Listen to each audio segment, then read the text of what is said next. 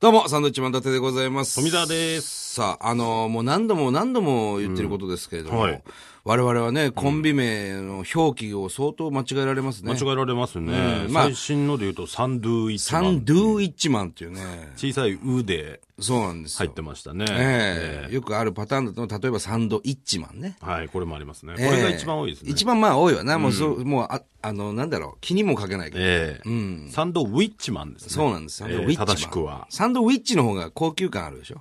サンドイッチよ り。高級感あるかね。高級感あると思うんだよあね。そう。うそれんも個人の問題なんだよ ね。まあまあ、あの、富澤のね、はいえー、富田様とか、ありますね。ありますね。この間も面白かったね。なんですか。サンドイッチマン伊達様、サンドイッチマン富田様っていうの面白かったね。あの、靴の、いろいろね、こう番組に出るために衣装がね、を置着いなてくちゃあいけるないんですけども、靴に富田様って、何の迷いもなく書いてありましたね。しっか り、しっかり書いてましたね。あとええもはや楽しみですよね。ね。ええあんだけ間違われると。ええまあ、宮沢様はもう当たり前のようまあに当やたりりますか前でらね。すね。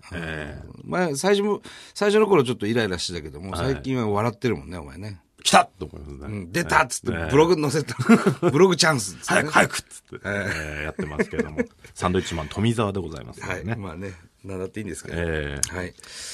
さあさあさあ、はいはいはいえーもう5月も終わりということでね。うん。いいですね。そうですねもう6月ですよ。ええはいまあ撮ってんのがね、でもまあちょっとズレがありますね。ズレを、最近ね、非常にズレが生じております。ええね、メールなんかもいただいてもですね、はい3週間前のメールをね、うん読んだりするわけはでいすよ。。で今の最新ニュースで言うと、プロ野球の交流戦が始まったって始まっいた。うぐらい。始まって、まあ、3試合、4試合経って、えで、楽天が非常に調子いいぞという状況ですかね。えそうですね。うんええ まあでもそれはいいことだよね、楽天まはあね。ね、あと、大林素子さんが、はいはいはいなんか、あのー結婚すするんじゃないかって大林さんはでも熱愛否定してましたよね。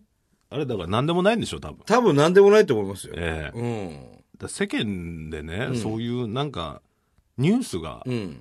よっぽどないのかな、とか思思っちゃいますよね。まあまあそれ平和ってことですようん。塩やそういう旬面で言のニュえばねースのお前何ヶ月やるのね。正直どうでもいいんでね。もう知らないですしね、そんなのえはえね。何にもないんだな、と思いますけど。そうでございます。ええいいじゃないですか、そういうリアルタイムの話は置いといて。うん。我々は我々のラジオでいきそうまでしすょう。ね、マイペースでいきましょう、ねこれは。はい。はい。じゃあこ今日も行きましょう。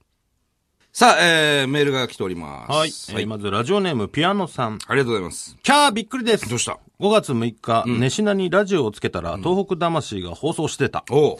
放送時間が夕方に変わってから聞けなかったんですが、夜に戻ってきたんですね。お帰りなさい。ああ、いつの話なんでしょうか、えーしかも、時間も聞きやすい時間で助かります。ああ、ありがとうございます。東北魂の放送が続いててよかったです。これからまた毎週聞きますねっていう ね。5月8日の、8日付のメールでございます。 5月6日にラジオを聞いてたってことですえね。もう5月27ですから、今日はね。うんまあでもありがたいじゃないですか。また聞きますっていうことです。まあそうですね、ええうん。これあれだろうね、だから、あ、終わったんだと思ってる人もいるんだな、やっぱね。うん結構いると思いますよ。やってますよ ね。ちゃんとやってますよ。 10分は。いやってますよ。ははいい。えー続きましては、新潟県三条市、おラジオネームクイックルさん。三条ラーメン前ね、三え条。ー伊達ちゃん、トミー、サンドイッチマンさん、こんばんは。 3人みたいになってるんだよ。えーこうもうサンドウィッチですから、ね。そうですよえー新潟県でもぼんやり犬テレビが今年の2月ぐらいから放送が始まり、あそうですかお二人の活躍や被災地の様子を見ることができるようになりましああ、た。嬉しいね。それは知ってほしい、本当に。ただし、ん3ヶ月遅れなのでそ、んな遅れてんのか。今頃バレンタインの話題です が。そういうなんだろう、状も況になる、う、俺だったらそういうのもう見ないね。えー見ないわ、俺だった ら。そしてですね、えー、瓦礫問題について、ん私が知っていることを書きます。あ信じるか信じないか正しいか正しくないかはあなた次第。めちゃくちゃじゃないか、もうえー、瓦礫の8割近くは岩手県、宮城県で処理されます。はいはいはい。えーそのために現在多くの焼却場を、えー建設中。えー広域処理されるのは1、2割。えー福島県の瓦礫は全て県内で処理する。福島県は全部県内なのかなどうなんですかね確かに、福島県からダンプカーとかで瓦礫を運んでるっていう情報は聞いてないですね。えー今回の震災瓦礫の中でも津波による瓦礫は海水を含んでいるものが多いので、再利用が難しいものもあるそうなんですよね。瓦礫は衛生面や火災などの第二次災害の危険性があるので、長期間山積みにするのは大変危険はい。えー長期間山積みにしておくと腐食が進み、金属などの再利用ができなくなります、現在一定以上の高さで積めないために土地が必要になって復興の妨げになってますっていうなるほど。これが知ってる情報です、この方がいいろいろこう調べてくれたんでしょうね。多分そうですねあの、確かに、はいえー岩手県、宮城県ではですね、多くの焼却場が建設されていて、この間も出来上がって、また、あのー石巻かなんか、ね、火入れ式みたいなことがありましたけどね。うんそうなんですよね、ほとんどは県内で焼却されるんですよ。で、しようとしてるわけです。ただそれじゃ追いつかないということなんですよね。それであのいろんな県にお願いしているというそう状態ですねうんだからこの間、あの、北九州の方まで瓦礫をね、運ぶっていうのを、ちょニュース聞きましたけまあど、そう相当遠いよね。北九州ですよ。そんなもう何時間かかるんでしょうね何時間かかるか分からない。船なのか、なんで行く車なのか分からないけどもね。北九州への輸送が始まったっていうふうに書いてましたね。受け入れてくれてるんですねそうういうとこん、まあありがたいですね、非常にね。うんまあ東京なんかもね、あのー受け入れて、もういち早く受け入れてくれてね。うんなってましたね、ありがたいです。ははいい。まあ、山もいっぱいあるよ、本当に、瓦礫の山。そうですねこの間も言ったけども、全然低くならないね、あの山ね。いろいろ行きますけどもね、山積みになってますよね。まあでもここからねちょっとずつちょっとずつですけど進んでいくんじゃないかなとそうだね。進んでいってほしいな。は。はいはい。えー、続きまして長野県の雪だるまさんどうも長野県の栄村ですかね、これ。栄村えーでは、まだ積もっている雪が溶けるまで何もできないんです。境村はひひどかったんですね。被害が。えー地震で稲作ができなくなった田んぼで、安いけど麦を作って、はいそのそば粉でそばを作って売っていました。うん。自分は売り切れで買えませんでした。お栄村の人たちは何とか自分たちでできることはやって、できないところは支援を頼むという感じです。なるほど。なぜ東北の人たちは何でも人任せにするのかわかりません。おーまず自分たちでできることはやってみてほしいです。やってるんだよえね。ー瓦礫のこともそうです。もともとは自分たちの住んでたところじゃないですか。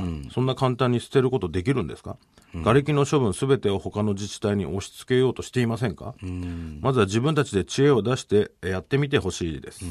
横浜市の山下公園だって関東大震災の瓦礫で作った公園だということです、今の政府では何もできないので、とにかく自分たちで知恵を出さないといかんのです。なるほど。ということですね。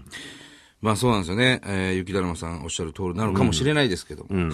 ただ一生懸命やってることはやってるんです。ただね、あのー想像以上だと思います。雪だるまさんが思っている以上の瓦礫が出ておりますよ。そうなんですよね。どうすんだろうって僕らい行くと思いますもんね、毎回ね。確かにねそうやってあの田んぼなんかもね難しいですよ、現状、だけどこういちごだったりね、ちょっとあのー高くすると、あのーなんていうんですかその塩害うん。を,、ま、をよ避けれたりするじゃないですか、うん。そういうのもやってるじゃないですか、やってるやってる。うん、一応ややれることはねやってると思うんですねやれることはね、必死でやってるとは思うんだけどね、でもそれがわ、まあ伝わっ、うん、なんだろうなまあでも長野はへ本当にね、一生懸命やってるってことですね。そうですねこれはね。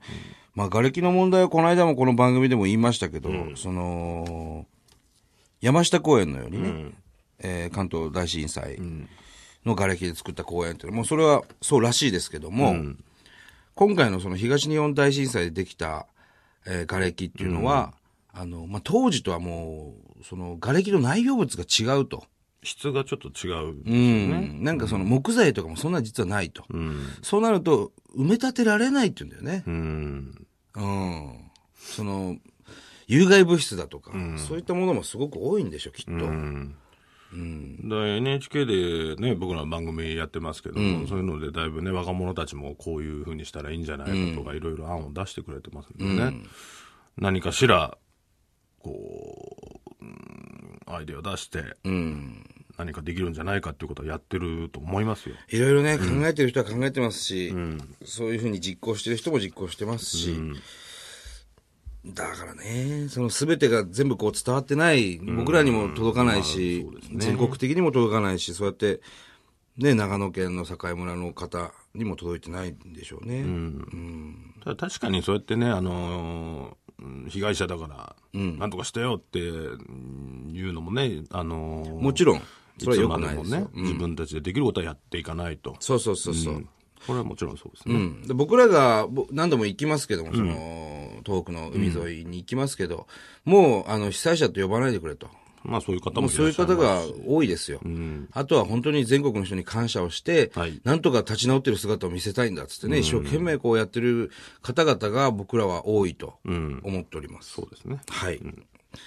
もうこうなんか一緒にこう、ね、境村の方々もそうですけども、その東北の被災地とこう手組んでね、なんか同じように一緒く一緒にこう考えていくような機会があってもいいのかもしれないですね。そうですね。